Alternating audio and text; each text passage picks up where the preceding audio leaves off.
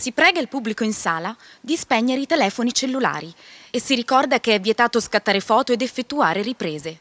Musica per Roma vi ringrazia e vi augura un buon ascolto. Ladies and gentlemen, we remind you to switch off your mobile phones and that taking photographs, shooting videos and recording the show is strictly forbidden. Musica per Roma thanks you for your cooperation. Enjoy the show.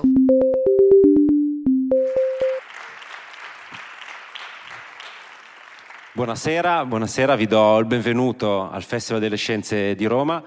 Io sono Michele Bellone, sono il coordinatore scientifico, sono qui giusto per introdurre l'incontro di questa sera. Devo dire che sono particolarmente contento di questo incontro perché abbiamo voluto provare a fare un qualcosa di un po' diverso. Il tema di questa edizione, come si legge molto bene alle mie spalle, è immaginari e ci piaceva l'idea di andare a esplorare gli immaginari scientifici nel mondo dei videogiochi. E quindi per farlo ci siamo rivolti a degli incredibili esperti del settore, carichiamo un po', e quindi appunto era un po' un esperimento perché quella di stasera sarà una puntata dal vivo, in diretta, di Joypad. Come immagino tutti voi saprete, i membri del gruppo Joypad sono in 3, ma uno ci raggiungerà virtualmente molto a breve e quindi vi lascio nelle mani di Matteo Bordone, di Alessandro Zampini e di Francesco Fossetti che ora arriverà. Buona serata. Grazie mille, grazie per essere venuti qui. È già arrivato. Io volevo infamarlo. È grande come il suo ego. Guarda che è incredibile. La mattina della conferenza e della gita a Roma, ma io non posso esserci. Perché le maledizioni non si vedono? Perché sono solo parole? Perché non posso vedere le mie saette? Ho avuto un contrattempo. Ma guarda, tu devi morire male. Guarda, se non fosse che ti voglio bene. Benvenuti a un'altra puntata di Joypad, cioè corri, salta e spara.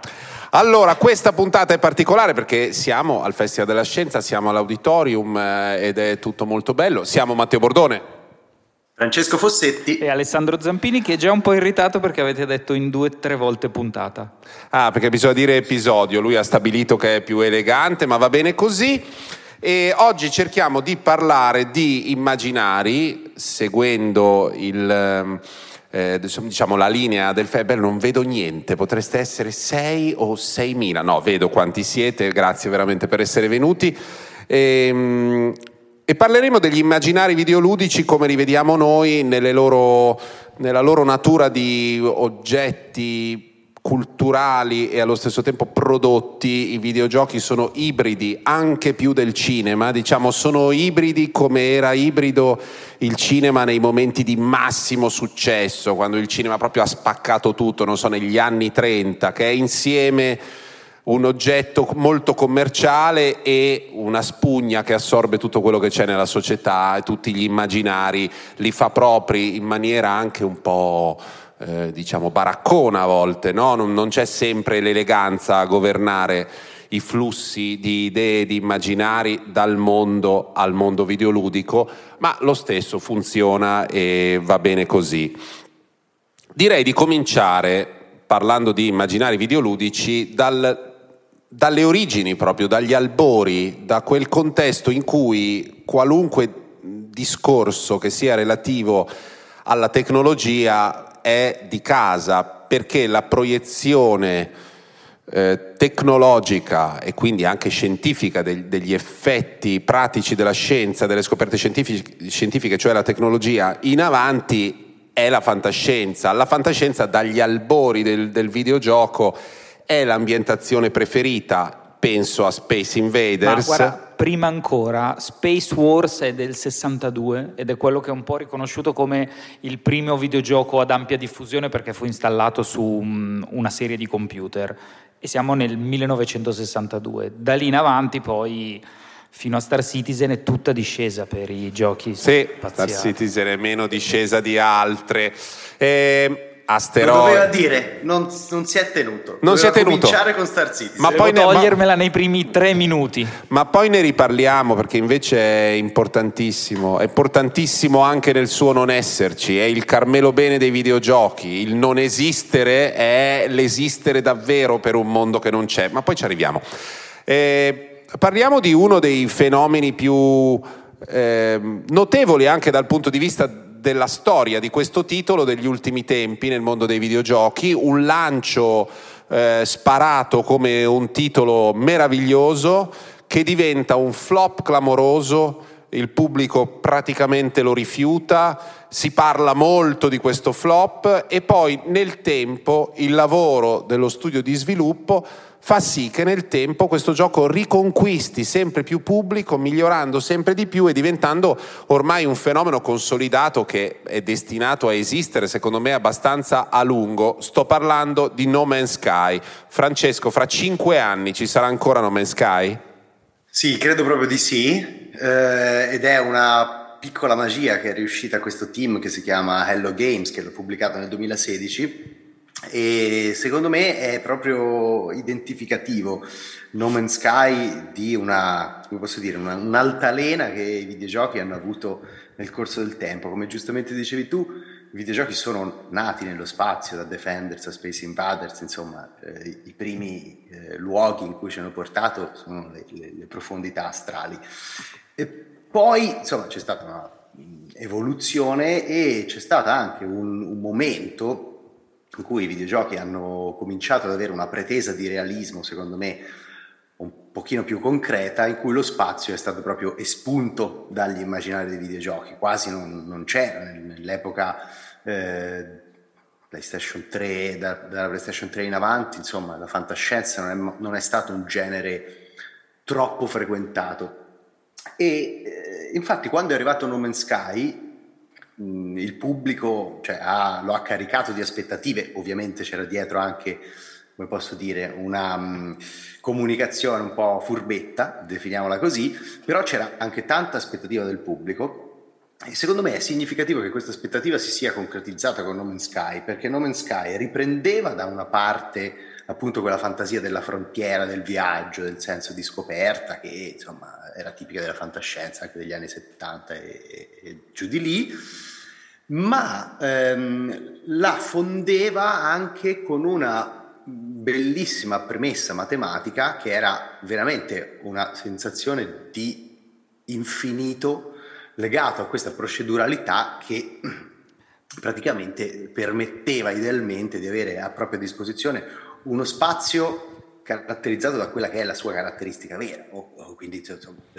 infinitamente grande. Dava proprio l'idea di progresso scientifico nei videogiochi, quando l'universo di ognuno era diverso ma comune in alcuni elementi. Quanti di voi non sanno di cosa stiamo parlando? Devo verificare, c'è qualcuno che non lo sa, e allora faccio un po' la spiegazione. Io sono il più anziano e il meno nerdaccio, anche se in una scala normale lo sono molto, però in una scala dei videogiochi figurati. No Man's Sky è un gioco immenso in cui diciamo il gioco contiene le informazioni necessarie per produrre un universo di dimensioni straordinarie, tale per cui nessun giocatore mai, nessuna persona mai in una vita sola potrà visitare tutti i pianeti di No Man's Sky, ma nemmeno lontanamente. Siamo a ordini di grandezza di distanza dall'eventualità di poter vedere tutto il gioco, esattamente come in un universo qualunque, ma anche solo in una galassia. L'universo è ovviamente più grande di No Man's Sky, ma No Man's Sky è comunque gigantesco e ha una scala superiore alla scala delle nostre vite come Homo sapiens e come abitanti del pianeta Terra e anche abitanti del Sistema Solare e anche della Via Lattea. Quindi l'idea era quella di costruire un gioco che contenesse le istruzioni, diciamo è come se fosse un gigantesco mobile dell'IKEA in cui loro hanno trovato il modo per scrivere le istruzioni di questo mobile enorme, e poi man mano che uno si muove nel punto, nell'antina, nel piede, nel piano in betulla di questo enorme mobile viene disegnato alla bisogna. A mobile dell'Ikea hai perso un bambino in prima fila che ha sbadigliato 3 volte. Ho capito, ma se prima capiva molto bene invece il procedurale, vuol dire che diventerà un premio Nobel e l'abbiamo già perso, è più intelligente. Sei solo dimenticato di dire che è di fatto un gioco di esplorazione spaziale, cioè si prende un'astronave e si gira l'universo cercando di arrivare al suo centro. Sì, No Man's Sky ha avuto questo ruolo, ha riportato di attualità, passando per un quello che tecnicamente possiamo chiamare proprio un merdone totale, cioè il gioco esce e il pubblico comincia a divertirsi nel elencare quanto il gioco non vada bene, costi troppo, non funzioni, non sia accattivante. Non funzioni più che altro, cioè sì. Proprio un gioco che aveva questa fantasia, quest'idea di infinito, ma poi dentro non c'aveva nient'altro, no. Almeno al lancio, insomma, succede 6 anni fa. Succede sempre più spesso che lo sviluppo, a differenza di quello che capita al cinema, nei videogiochi, visto che tu puoi aggiornare il gioco e visto che i videogiochi sono diciamo un luogo dove si scommette come se fosse veramente azzardo, capita sempre più spesso che i giochi escano, debbano uscire perché magari c'è un bilancio da presentare, perché sei costretto, non puoi più rimandare, e escano mezzi rotti e poi vengano riparati nel corso del tempo. Quello di No Man's Sky è stato un caso abbastanza tipico. Avrebbero potuto fare come altri, aprire semplicemente un altro crowdfunding. Queste sono illazioni di Zampa. Un'altra strategia di alcuni, piccoli o meno piccoli, è quella di superare il problema del rischio industriale dell'uscita del gioco, che magari può ballare di 3 mesi ma non può ballare di 2 anni, o anche di 6 mesi ma non di 2 anni, tranne rari casi, chiedendo i soldi in anticipo al pubblico, cioè dicendo al pubblico: io questo rischio industriale non me lo posso accollare, se ve lo accollate voi, ognuno un pezzettino, possiamo ottenere dei grandi risultati. Non è il caso di No Man's Sky, che aveva come editore Sony e che quindi doveva essere un gioco funzionante. In realtà all'inizio il gioco non funzionava. Forse possiamo anche dire che l'idea di legarsi a un fallimento pubblico e dire: invece ci voglio credere, e a ogni piccolo miglioramento, a ogni aggiornamento affezionarsi a questo gioco, sia stata una strategia che poi ha prodotto uno zoccolo duro per No Man's Sky, che adesso è il cuore del gioco, no?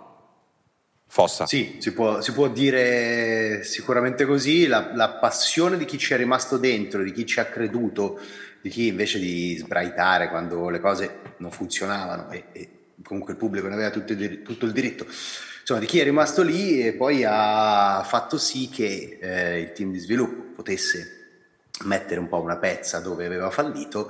E adesso ovviamente chi è cresciuto insieme al gioco, chi ha seguito l'evoluzione del gioco, non ci si stacca più. Per questo, insomma, ho risposto sì alla tua domanda, se fra 5 anni esisterà ancora No Man's Sky, perché poi da un generatore di pianeti il gioco è diventato un generatore di storie. Va sottolineato anche che, insomma, è anche molto molto particolare dal punto di vista estetico, perché ha riportato appunto in auge la fantascienza nel mondo dei videogiochi, ma l'ha fatto con un immaginario molto molto lisergico, con questi colori acidi e anche, insomma, con la rappresentazione di flora e fauna veramente molto molto stravaganti, quasi utilizzando anche lì un po' un'arte combinatoria che ci ha portato di fronte a un cosmo che non è quello della fantascienza clinica e pulita, come per esempio quella che sarà per esempio di Starfield, che arriverà fra qualche mese, ma è invece una fantascienza davvero un pochino trasognata e acidissima nei colori. Poi è anche una fantascienza positiva, più, diciamo, sì, come il primissimo Star Trek. Lì non ci sono imperi distrutti, battaglie da vincere o drammi da superare, è il piacere dell'esplorazione, della scoperta e del vedere cosa riserva l'universo. Esiste un altro... Sì. Dicevo, è un gioco di colonialismo, fra l'altro, però in qualche maniera, proprio per queste scelte anche estetiche, secondo me non si sente questa fantasia di potere che poi il giocatore porta avanti, perché di fatto, insomma, si muove in questi mondi e in qualche maniera li sfrutta, però si sente di più la sensazione di frontiera, di scoperta. Va detto che non c'è nessuno, ci sono dei gran minerali, degli animali storti, e non hai la sensazione proprio di vessare una popolazione locale, privarla delle tradizioni, è vero. O passargli dei virus. Ti muovi in questo spazio dove dei botoli si muovono e a volte sono ostili, spesso no, e quindi prendi... Spesso sono sassi. Prendi dello zinco, ne fai qualcosa. Esiste anche una tradizione ovviamente legata alla fantascienza che invece è felice di appoggiarsi a un immaginario che abbiamo frequentato tantissimo dagli anni 50 in poi. Elite Dangerous, un altro gioco. Tra l'altro volevo rassicurare tutti, se vi viene il sospetto ma come è fatto questo gioco, noi siamo abbastanza anche piacenti, se vogliamo, ad alcuni possiamo piacere, ma siete autorizzati a estrarre il telefono e andare su Google Immagini e vedere com'è fatto se non avete idea. È una cosa che potete fare, non ci lamenteremo dell'illuminazione del viso. Elite Dangerous è la fantascienza vecchia scuola in qualche misura. Delle voci dicono "You are approaching the star". Esatto, volevo solo, se nel caso non lo conosceste, noi lo chiamiamo camion spaziali perché la base è andare da un punto all'altro dello spazio pianificando un viaggio come se aveste una macchina elettrica e devi sapere in quale autogrill ti devi fermare, né più né meno che quello. Sì, è molto bello, io lo trovo molto appagante, è vero che emozionante. È vero che la dose di Darda Ovest hanno finito il propellente al plutonio e quindi devi andare a Darda Est. Sì. Sì, siamo a Roma, quindi possiamo dire che il grande raccordo anulare diventa potenzialmente uno di quegli anelli in cui devi infilarti per riuscire a attraccare sulla base, perché altrimenti anche quello è un gioco che è fatto del suo essere di fantascienza, del suo rifarsi alla fantascienza più storica e diciamo è il contraltare conservatore, se vogliamo, di No Man's Sky, un po' più tradizionale decisamente. Sì, è più tradizionale nell'immaginario, più tradizionale nelle forme, ma secondo me è proprio anche è diverso concettualmente, perché se No Man's Sky racconta l'immaginario spaziale attraverso la sensazione di colonizzazione, Elite racconta invece uno spazio che è già colonizzato e quindi racconta l'economia di questo spazio, le professionalità di questo spazio, cioè la società di questo spazio, e tu devi trovare un posto all'interno di questa società in uno spazio che è già fortemente umanizzato, non stai andando a scoprirlo come invece succede in No Man's Sky. Quindi secondo me proprio a livello concettuale sono abbastanza opposti. Esatto. Questa idea di avere uno spazio gigantesco, infinito, dove ognuno può decidere quello che vuole fare, io sarei certamente camionista e porterei dei carichi lontani dove quella sostanza ha un certo valore oppure è ricercata.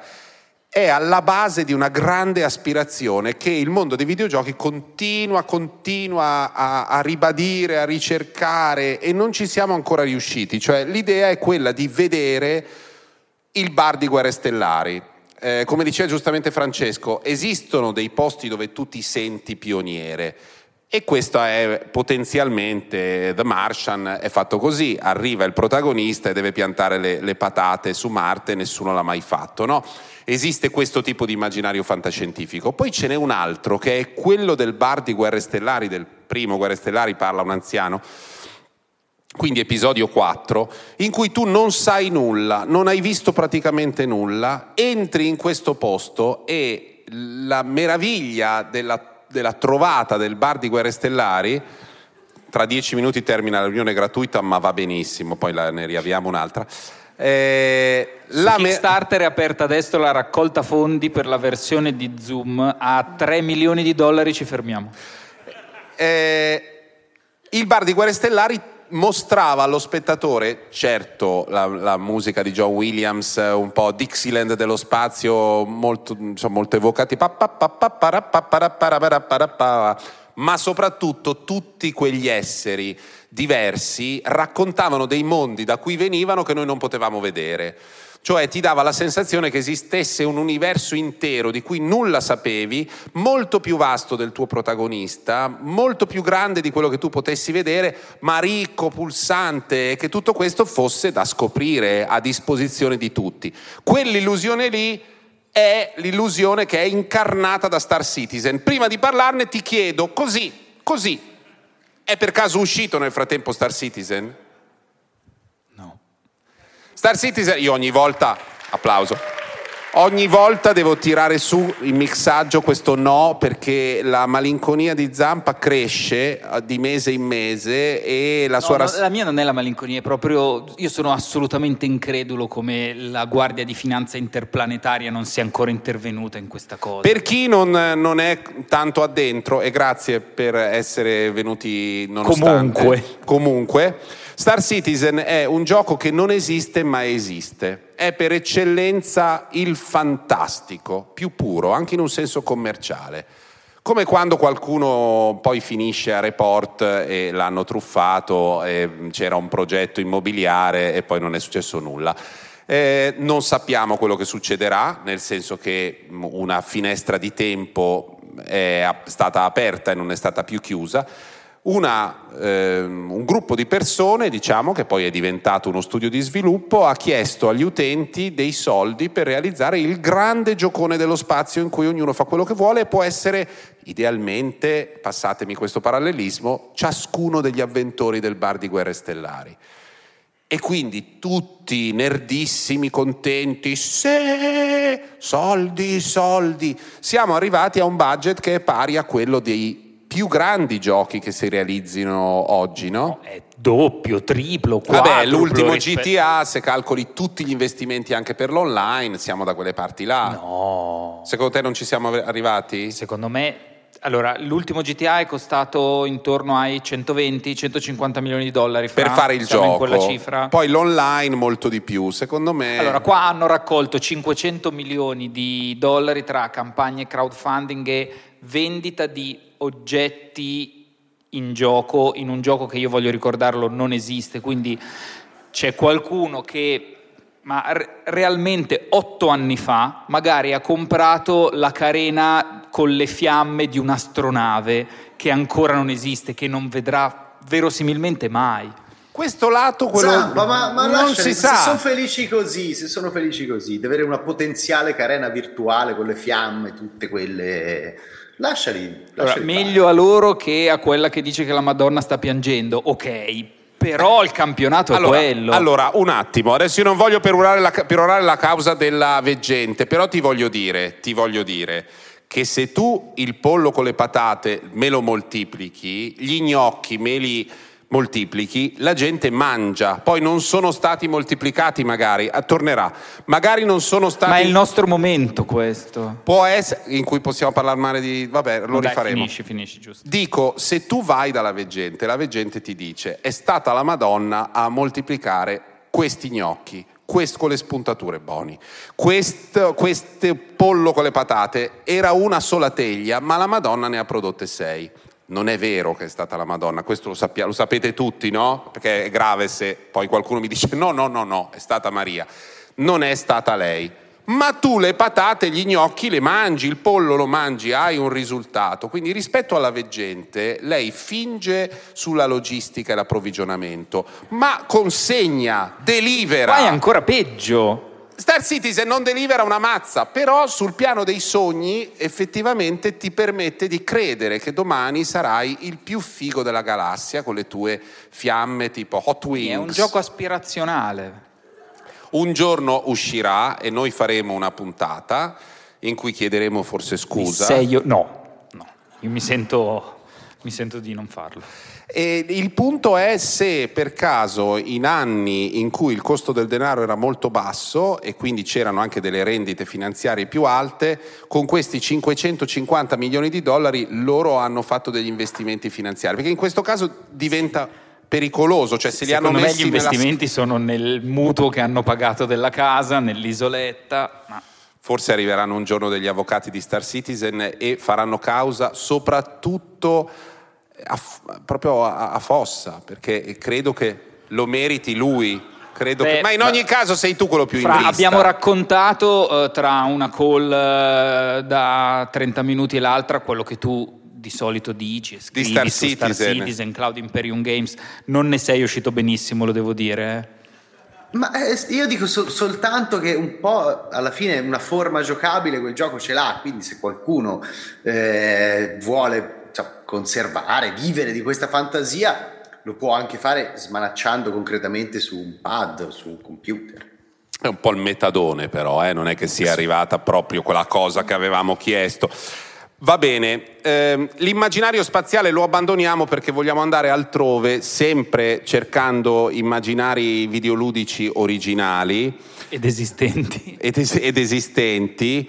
E veniamo alla fantascienza, diciamo quella che Ballard avrebbe definito dello spazio interno, quindi non più la fantascienza dello spazio esterno in cui si va alla conquista dei corpi celesti, di un mondo siderale, ma quella fantascienza che insomma fa sempre parte del mondo della fantascienza perché la base è quella, ma poi l'idea è il cambiamento delle regole del gioco, ma mantenendo una plausibilità e una vicinanza con il mondo reale. Quindi si vive della distanza fra il mondo in cui viviamo e questi mondi distopici che vediamo. Fino a 15 anni fa l'aggettivo distopico era rarissimo. Se facevi il gioco del vocabolario potevi quasi sceglierlo e veniva una bella mano. Oggi l'aggettivo distopico riguarda anche il TG2 e quindi diventa complesso capire esattamente di cosa si parli. Facciamo degli esempi di videogiochi in cui l'elemento distopico è talmente forte che è letterario, cioè i videogiochi del buon Levine, Bioshock e Bioshock Infinite.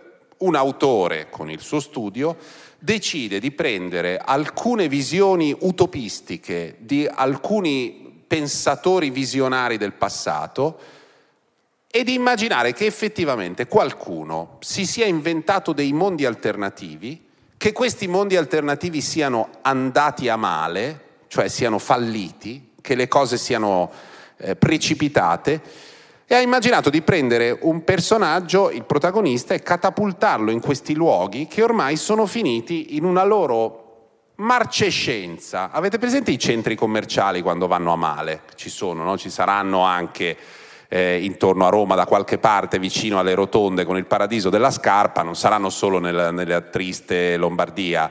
Ci sono ogni tanto i centri commerciali, finanziamenti, investiamo, vanno a male, e se uno va là, beh, è un mondo dove ci sono animali che non dovrebbero esserci, piccioni che hanno fatto le uova nel sottotetto, e tutto un mondo, ratti, ed esiste tutta esiste un genere su YouTube di gente che va a scovare ratti, pesci, animali che stanno in questi luoghi. Bioshock è esattamente questo, è un gioco che racconta di mondi possibili andati a male, dove le regole del nostro mondo non valgono, ma allo stesso tempo, diciamo, c'è qualcosa di passato, di passatista, un incrocio fra qualcosa che poteva essere e qualcosa che potrebbe essere. Ho detto qualcosa di sensato? Non lo so, ma do la palla a qualcuno. È andato avanti lunghissimo, Fra, adesso ti faccio parlare perché su Bioshock c'è, nel senso, se è in scaletta è perché lui è prontissimo, si è documentato, ha letto libri, sa tutto. Io? Tu? Io? Okay, vabbè. Però sì, mi sono perso a metà, ma l'hai portata a casa. Prego, Fossa. Sì, sostanzialmente. Guarda, scusami, ha detto ma si vedeva che sta guardando su Wikipedia cos'è, perché aveva l'occhio come per dire sto aprendo, l'hanno chiesto a me, merda, vai a guardare. Non è assolutamente vero, rifuggo a questa accusa squallida di Zampa. Allora, Bioshock no, è in scaletta in realtà perché sì, rappresenta probabilmente quello che è il videogioco distopico per eccellenza. Io sono convintissimo che se il termine distopico, come diceva Matteo, è ritornato un po' alle luci della ribalta, non è solo perché questa società sta un pochino andando in rovina, ma è perché attraverso il videogioco gli immaginari distopici sono diventati fra i più diffusi degli ultimi anni, forse anche fra i più pop. La storia di Bioshock è un po' particolare perché Ken Levine ha pensato a costruire questo videogioco per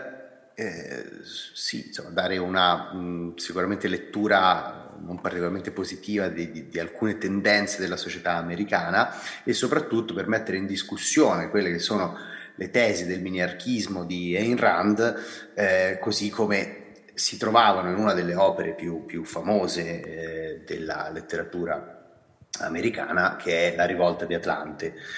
Quindi la sua idea era proprio quella di prendere la filosofia alla base del pensiero politico che emerge dalla rivolta di Atlante, e far portare alle estreme conseguenze questo pensiero e far vedere che sarebbe andato tutto male. Quindi i tratti della distopia ci sono tutti, una città isolata, in questo caso in Bioshock è posizionata negli abissi, sotto al mare, una città sommersa che idealmente nasce seguendo un'idea, un ideale di grande liberismo politico, di grande liberismo economico, culturale, e poi si trasforma invece in un inferno. La cosa molto bella di Bioshock è che c'è assolutamente questa lettura politica, civile, culturale, ma se l'abbiamo voluto raccontare qua è perché c'è anche una lettura scientifica, nel senso che quando Ken Levine ha immaginato questa storia alternativa, sostanzialmente ambientata negli anni 60, metà degli anni 60, 1963 mi sembra, comincia l'avventura, ha pensato anche a integrare all'interno di quel mondo le scoperte scientifiche dell'epoca. In particolare, all'epoca la ricerca scientifica si focalizzava moltissimo sulla ricerca del DNA, e tutta la malattia che poi coglie questa società di Rapture arriva proprio da lì, ovvero dalla scoperta di una sostanza particolare che permetteva di alterare il DNA degli abitanti di Rapture per dargli dei poteri che poi non garantiscono, cioè fanno un po' di subbuglio all'interno di questa società. Quindi società che vanno a male se gli dai Twitter, figurati se gli dai le possibilità di dar fuoco alle cose col pensiero. Ecco, volevo dire che prima dicevamo che i videogiochi non lo fanno consapevolmente di diventare delle spugne che assorbono tutto, è perché sono delle scatolone nelle quali ci vanno un sacco di contenuti, un sacco di polemiche, un sacco di punti di vista, di estetiche, tutto quanto. Quindi non lo diciamo e non lo dico per dire guardate i videogiochi e vedrete la verità, ma siccome le idee sono nell'aria e i videogiochi ne assorbono molte, questa cosa che sta dicendo Francesco è legata in maniera molto molto stretta a Elon Musk, a Peter Thiel e all'idea politica che hanno alcuni magnati della tecnologia, soprattutto della costa ovest degli Stati Uniti, che è un'idea di stato inesistente, di individualismo assoluto, che vede in questa autrice di fantascienza politica e anche capa di una piccola setta una specie di profeta. Cioè Ayn Rand, quando Elon Musk dice delle cose un po' allucinanti sul futuro, su Twitter, sulla comunicazione, sull'informazione, dietro c'è il pensiero di Ayn Rand, che era già il pensiero di molti magnati delle .com negli anni in cui Ken Levine pensò di costruire un gioco in cui, se pensate che Ayn Rand e il suo pensiero siano in grado di costituire la base di una società funzionante, costruiamo una storia in cui ci proviamo e mostriamo quello che succede. Prego Francesco. No, è esattamente, hai detto tutto tu sostanzialmente. Ken Levine, solo che, ti correggo solo su un punto, Ken Levine lo fa coscientemente, cioè lui già costruisce Bioshock proprio come aperta critica a questa filosofia, a questo minarchismo per cui secondo questi magnati o comunque alcune aziende, alcune società, lo Stato si deve fare gli affari suoi e non deve interferire in niente. Lui utilizza un videogioco che fra l'altro è uno spazio interattivo che permette anche di sentirli un po' sulla pelle del giocatore, queste conseguenze possibili di questa deriva. Costruisce attraverso il videogioco quella che secondo me è una delle critiche più lucide e puntuali a questa filosofia. Esiste anche un altro gioco sul quale si è molto scatenata la critica di Alessandro Zampini, che ce l'ha in genere con gli sviluppatori che promettono e non mantengono, come in quella canzone di Ambra. Sto parlando di Cyberpunk 2077. Qui il mondo dei videogiochi supera un limite che fu della fantascienza storica, che adesso non c'è più, però storicamente la fantascienza la fa chi ha un piano spaziale, chi ha un'impostazione imperialista e le possibilità eventualmente per muoversi nello spazio, nella conquista degli scenari e dei luoghi, cioè un tempo gli Stati Uniti e l'Unione delle Repubbliche Socialiste Sovietiche, la Polonia meno. E invece questo videogioco polacco, che voleva riprendere l'estetica della fantascienza dei primi anni 90, direi, cioè il cyberpunk, ha avuto un po' lo stesso destino di No Man's Sky in qualche misura, senza poi rialzarsi troppo. Allora, sì, si sta anche Cyberpunk, dopo essere stato, dopo aver avuto uno sviluppo lunghissimo, essere stato rinviato, a fatica riprendendo, credo abbia proprio molto meno la possibilità di diventare No Man's Sky, ma per una questione anche di struttura di gioco. È tendenzialmente un'avventura con una bellissima città e un mondo ampio, ma No Man's Sky è molto più vicino all'essere una piattaforma piuttosto che un gioco più chiuso, e Cyberpunk non ha neanche probabilmente la capacità e la voglia di essere, per dire, GTA V, che pur essendo in un ambiente più chiuso riesce a essere, con la sua parte online, un gioco praticamente giocabile all'infinito.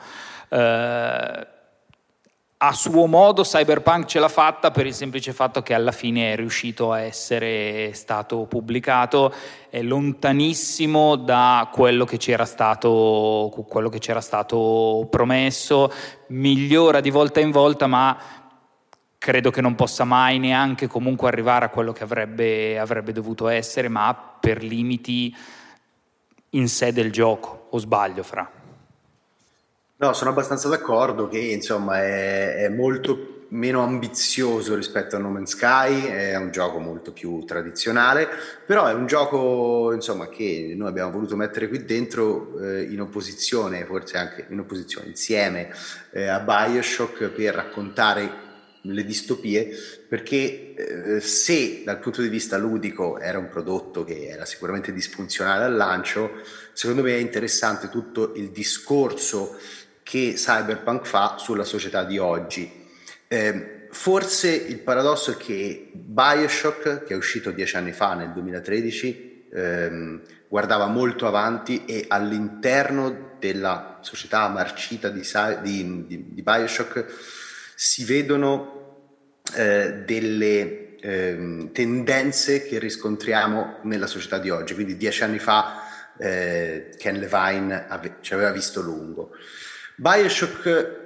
Cyberpunk invece, come posso dire, forse è meno ambizioso da quel punto di vista, e invece che guardare al futuro si guarda attorno. Il cyberpunk, lo sapete, è un genere letterario che insomma racconta appunto di un futuro in cui le corporazioni hanno preso potere, là hanno sostanzialmente superato gli stati, o insomma gli organi statali, un futuro in cui la sovrappopolazione ha creato delle problematiche insuperabili, in cui l'uomo è sempre più integrato con le macchine, con la tecnologia, esatto, con protesi e potenziamenti. Esatto.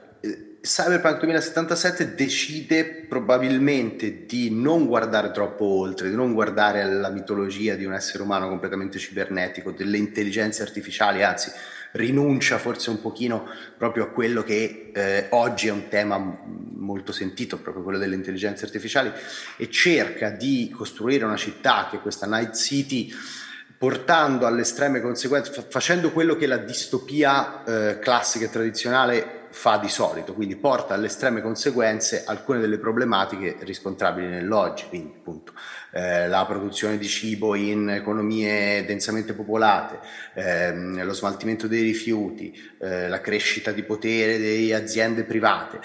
e finisce per essere bellissima dal punto di vista estetico, architettonico, delle atmosfere, però forse un po' meno lungimirante di quanto il cyberpunk come genere invece dovrebbe fare.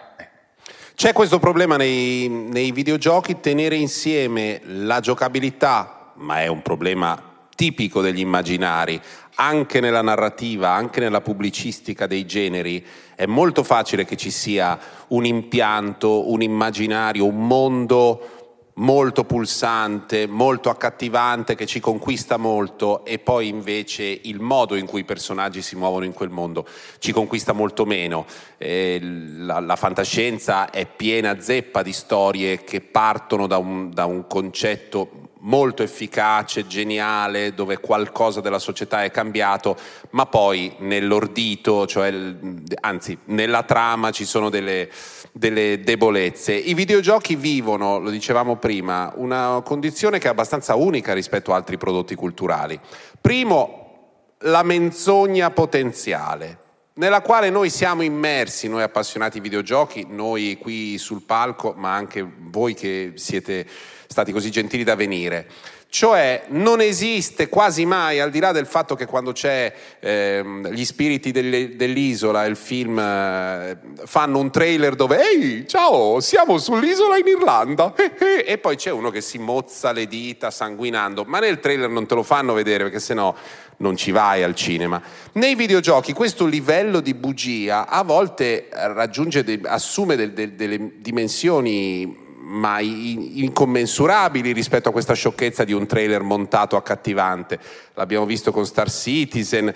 Quindi da una parte c'è idealmente così la fiducia che tu devi buttare nel prodotto che ti viene proposto per anni. Tutti questi titoli di cui abbiamo parlato sono stati proposti molto a lungo con dei teaser, dei trailer, delle immagini, e in molti casi, oggi un po' meno perché il pubblico è attento, ma in tanti casi sono balle, non è vero. Mi avete fatto vedere un minuto meraviglioso e poi dopo 3 anni escono 20 ore di gioco pallosissime, e io sono stato dietro a quello. Alla base però di tutto c'è il fatto che i videogiochi sono fatti di scienza, sono fatti di tecnica, sono fatti di tecnologia e di numeri, in maniera molto più evidente della narrativa o del cinema. È vero che uno scrittore ha ragionato, ci sono delle strutture dietro a un romanzo, ma scivolano sotto. Nei videogiochi noi possiamo anche parlare di quanto la scienza e la tecnologia siano insite dentro al gioco, cioè quanto noi muoviamo delle leve mentre ci giochiamo. Un esempio è un genere, diciamo, talmente adorato da Zampa che in Giappone credo che sappiano chi è, perché l'azienda Square Enix che fa Final Fantasy, secondo me, lo sa quanti soldi gli hai dato, ok? Anche 2 figli. Final Fantasy. Sì, i videogiochi sono di fatto matematica, probabilmente la loro maggioranza. Final Fantasy c'è in questa scaletta perché è un gioco di ruolo di tipo giapponese, ma vale in sostanza per tutti i giochi di ruolo, vale per quasi tutti i giochi. La bravura di solito dei game designer e degli artisti è coprire la matematica dietro dei giochi e dargli una giustificazione diversa. In Final Fantasy la matematica è quella che porta avanti qualsiasi tipo di combattimento, dove l'abilità del giocatore è messa in secondo piano rispetto invece ai numeri che è capace di generare, a quanto il suo moltiplicatore della forza incide su quanto è potente la spada, quanto la difesa dell'armatura incide sull'abilità del nemico. Tutti i giochi di ruolo in sostanza fanno questo, potrebbero essere delle colossali tabelle Excel, e a me forse piacerebbero nello stesso modo. Guarda, stavo per dirtelo io. Delle formule su Excel in cui tu metti semplicemente dei valori o dei colori e poi fanno tutto loro e arrivano al risultato finale. I giochi di ruolo, i giochi dove ci sono questo tipo di combattimenti che non è legato all'abilità del giocatore, per dire possiamo escludere i giochi di From Software o i giochi d'azione, perché lì c'è proprio una componente tecnica e meccanica del giocatore, per cui se è davvero molto molto bravo, anche nudo con uno stuzzicadente in mano riesce a uccidere il boss finale. In un Final Fantasy non è possibile, tu comunque ti devi mettere in saccoccia le tue bellissime 30, 40, 50, 200 ore a uccidere granchi senza una zampa in una spiaggia alla terza isola a sinistra del primo arcipelago.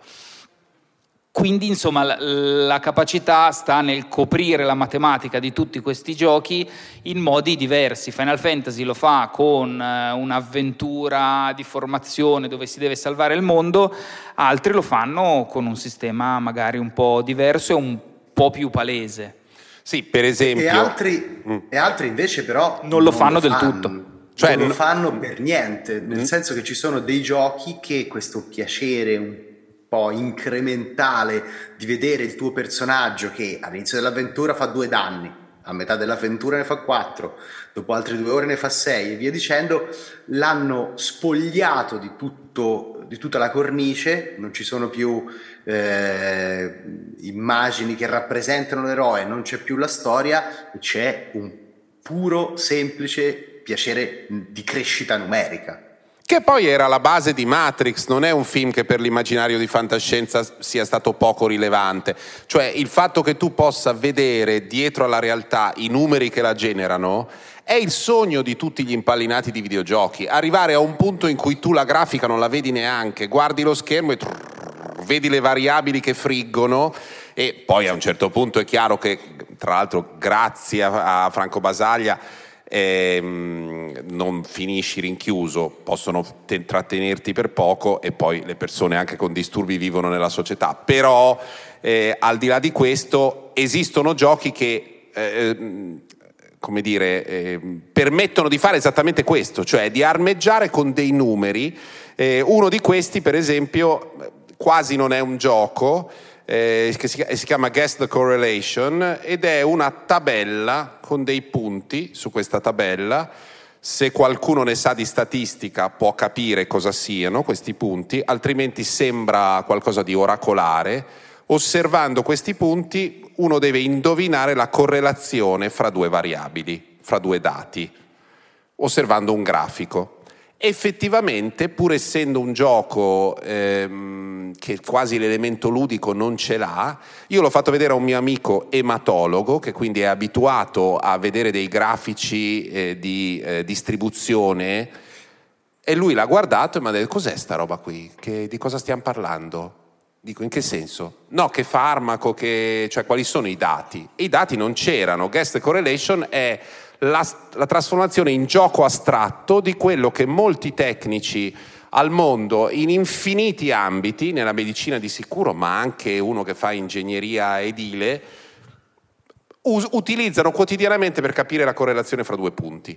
Voglio solo dirti che il bambino in prima fila che prima sbadigliava, sì, su Final Fantasy l'avevamo un pelo ripreso, il grafico di distribuzione è andato. Oh. Vabbè, è andata così.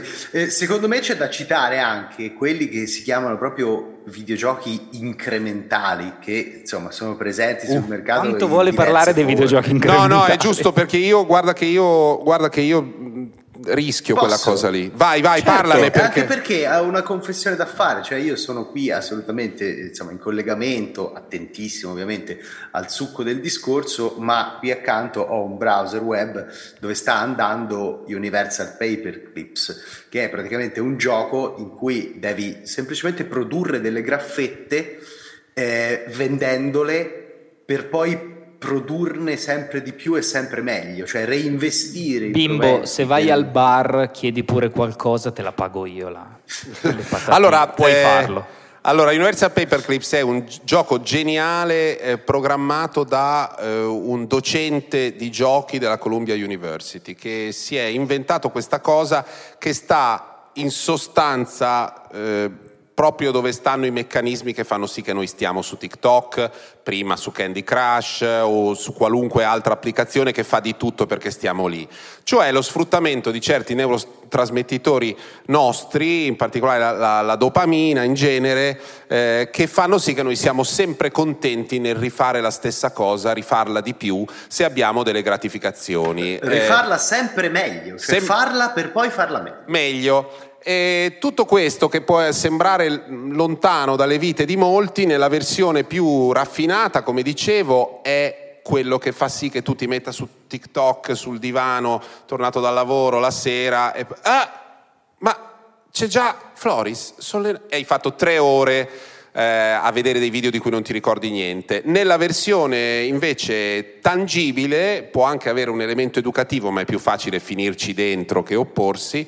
È un gioco in cui sostanzialmente si fanno delle graffette e si fanno con, devo dire sinceramente, con un trasporto e una soddisfazione che sono rari. D'altra parte è il nostro unico elemento di scena di questa serata, la graffetta. Come si chiamano queste? Graffette, sì, possiamo chiamarle così. Sì, non sono i punti, sono le graffette.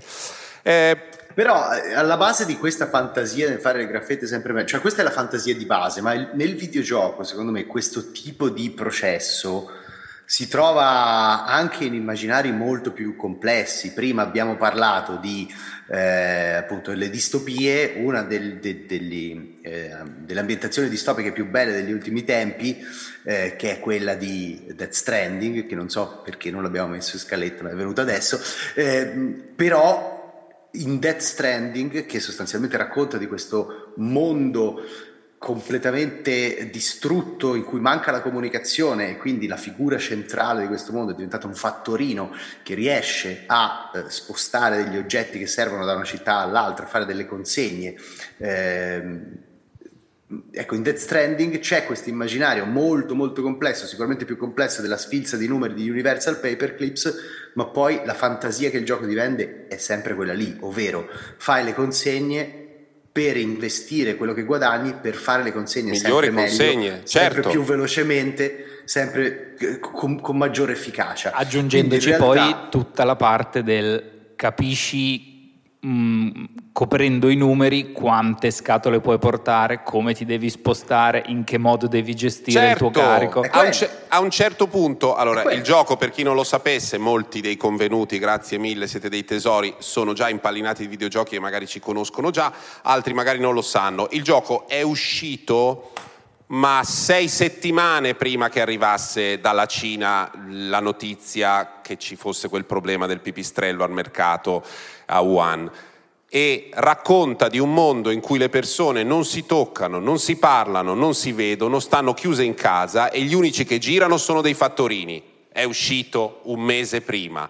Perché? Perché Hideo Kojima è un genio? Un po' sì, un po' perché i videogiochi sono capaci più di altri linguaggi di fare da spugna e di assorbire delle tendenze che evidentemente nella società c'erano, perché i fattorini, signori, e Amazon non sono stati inventati con la pandemia, però nella pandemia è diventato come heavy metal quel rock and roll lì, e lui aveva fatto il gioco. Devo dire che a un certo punto del gioco viene voglia di dire: ma lasciatemi qui, ma basta col gioco, la storia non mi interessa più, io voglio fare le consegne, io per tutta la vita voglio portare i pacchi a questa gente e renderli felici con i loro pacchettini, da qui a là, con la tempesta, con i mostri, con la moto che si rompe, tutto quello che volete. Io voglio essere il postino più affidabile possibile.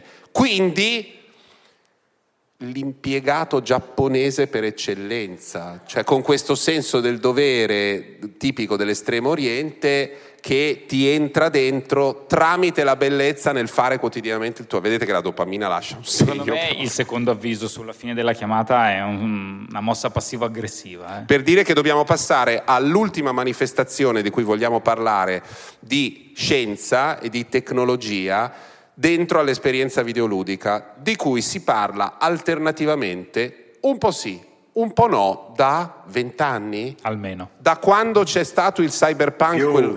Di più. Dal cyberpunk vero, da William Gibson, insomma dalla fine degli anni '80, si è cominciato a parlare di questi benedetti visori che avrebbero permesso alle persone di levarsi dal mondo reale e di vivere un'esistenza o un'esperienza mediata in questo mondo virtuale. Il problema è che tecnicamente tutte queste cose sono esistite come prototipi per anni ancora non siamo arrivati a quel punto in cui le nostre speranze, mi metto questa cosa, ah sì, corro, vinco le gare, faccio l'amore, tutte queste cose succedano.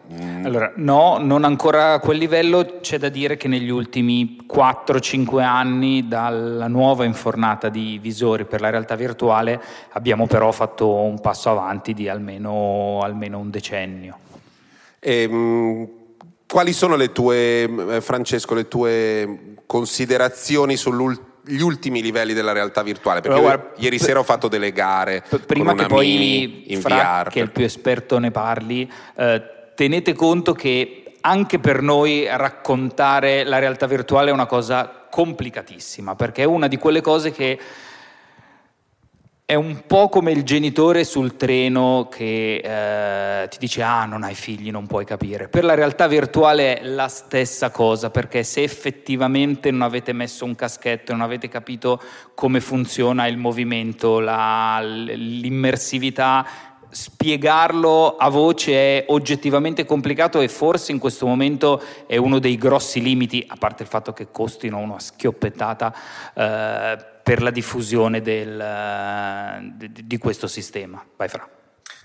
Sì, la realtà virtuale è proprio, insomma, l'abbiamo voluto mettere in scaletta perché non necessariamente è una tecnologia attraverso cui si raccontano degli immaginari futuristici, è proprio la stessa tecnologia che diventa un immaginario tecnico, ed è forse l'ultima occasione dopo un periodo storico in cui i videogiochi trainavano anche, insomma, il progresso tecnologico, in cui questo nostro media ha un pochino cercato di guardare al futuro.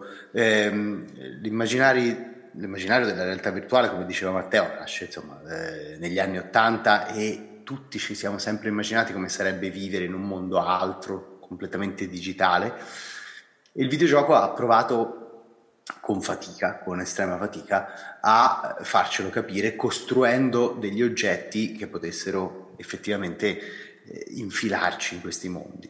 È stato un percorso molto travagliato e lo è ancora oggi, nel senso che, se è vero che da una parte, soprattutto negli anni della pandemia, sembrava che la realtà virtuale dovesse essere lo sfogo e l'unica possibilità di contravvenire a questo isolamento a cui la pandemia ci avrebbe per sempre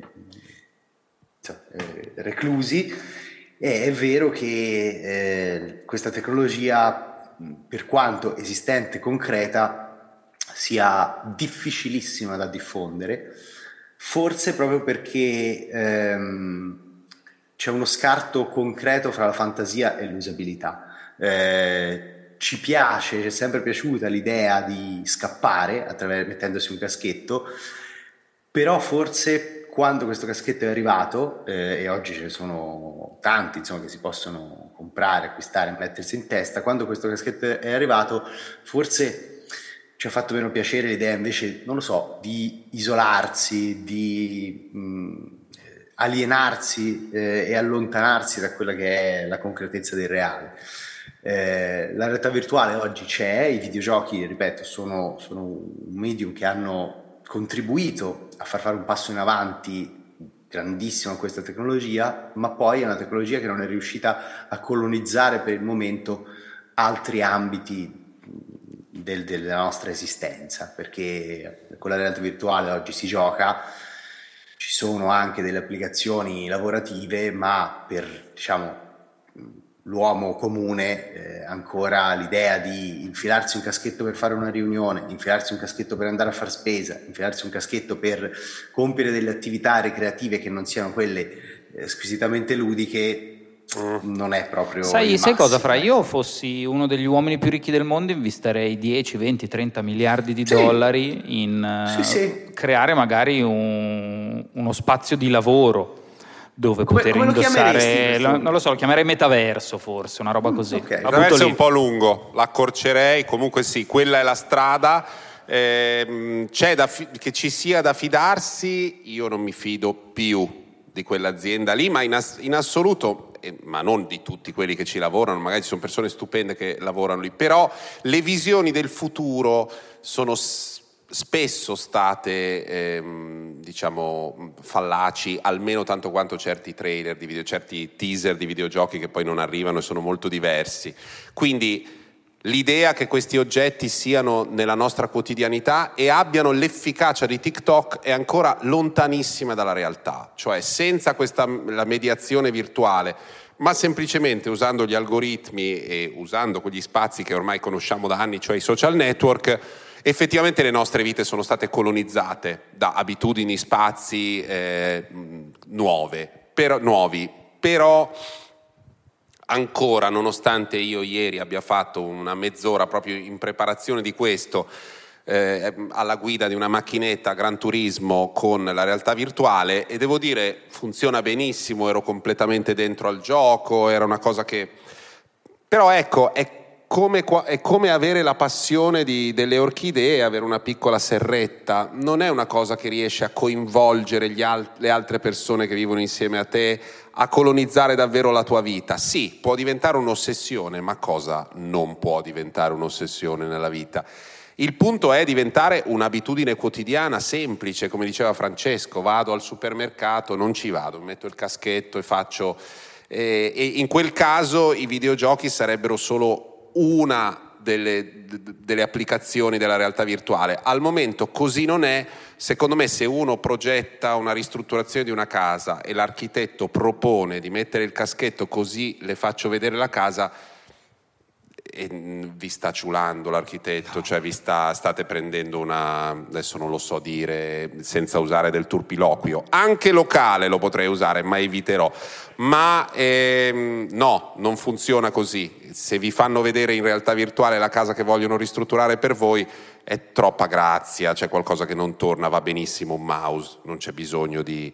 Quindi diciamo che in questa nostra conferenza abbiamo attraversato, in questa chiacchierata e puntata abbiamo attraversato diversi aspetti. Piuttosto che episodio, conferenza.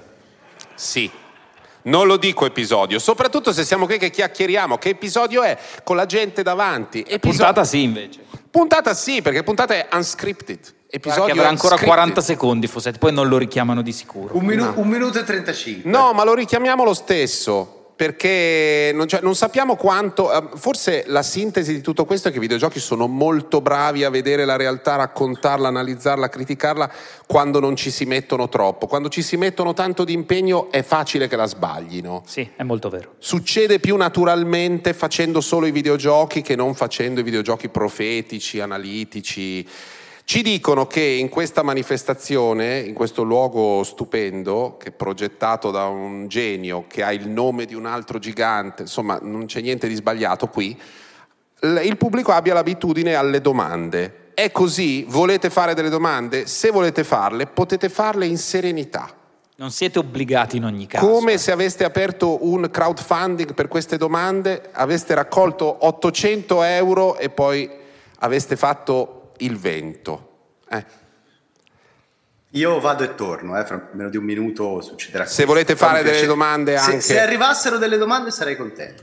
Vabbè, tu comunque per salutare vai, adesso hanno tutti l'angoscia, piuttosto che non chiedere niente chiedono una cazzata. Guarda là, perdiamo del tempo qua sullo schermo. Forza. Mamma mia, è riuscito a non venire qui e avere l'ego boost più clamoroso della sua vita, che ne è già onusta di questi ego boost. Volete fare domande? Non volete fare domande? Siete soddisfatti?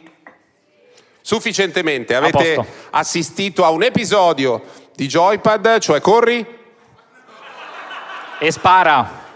Grazie mille.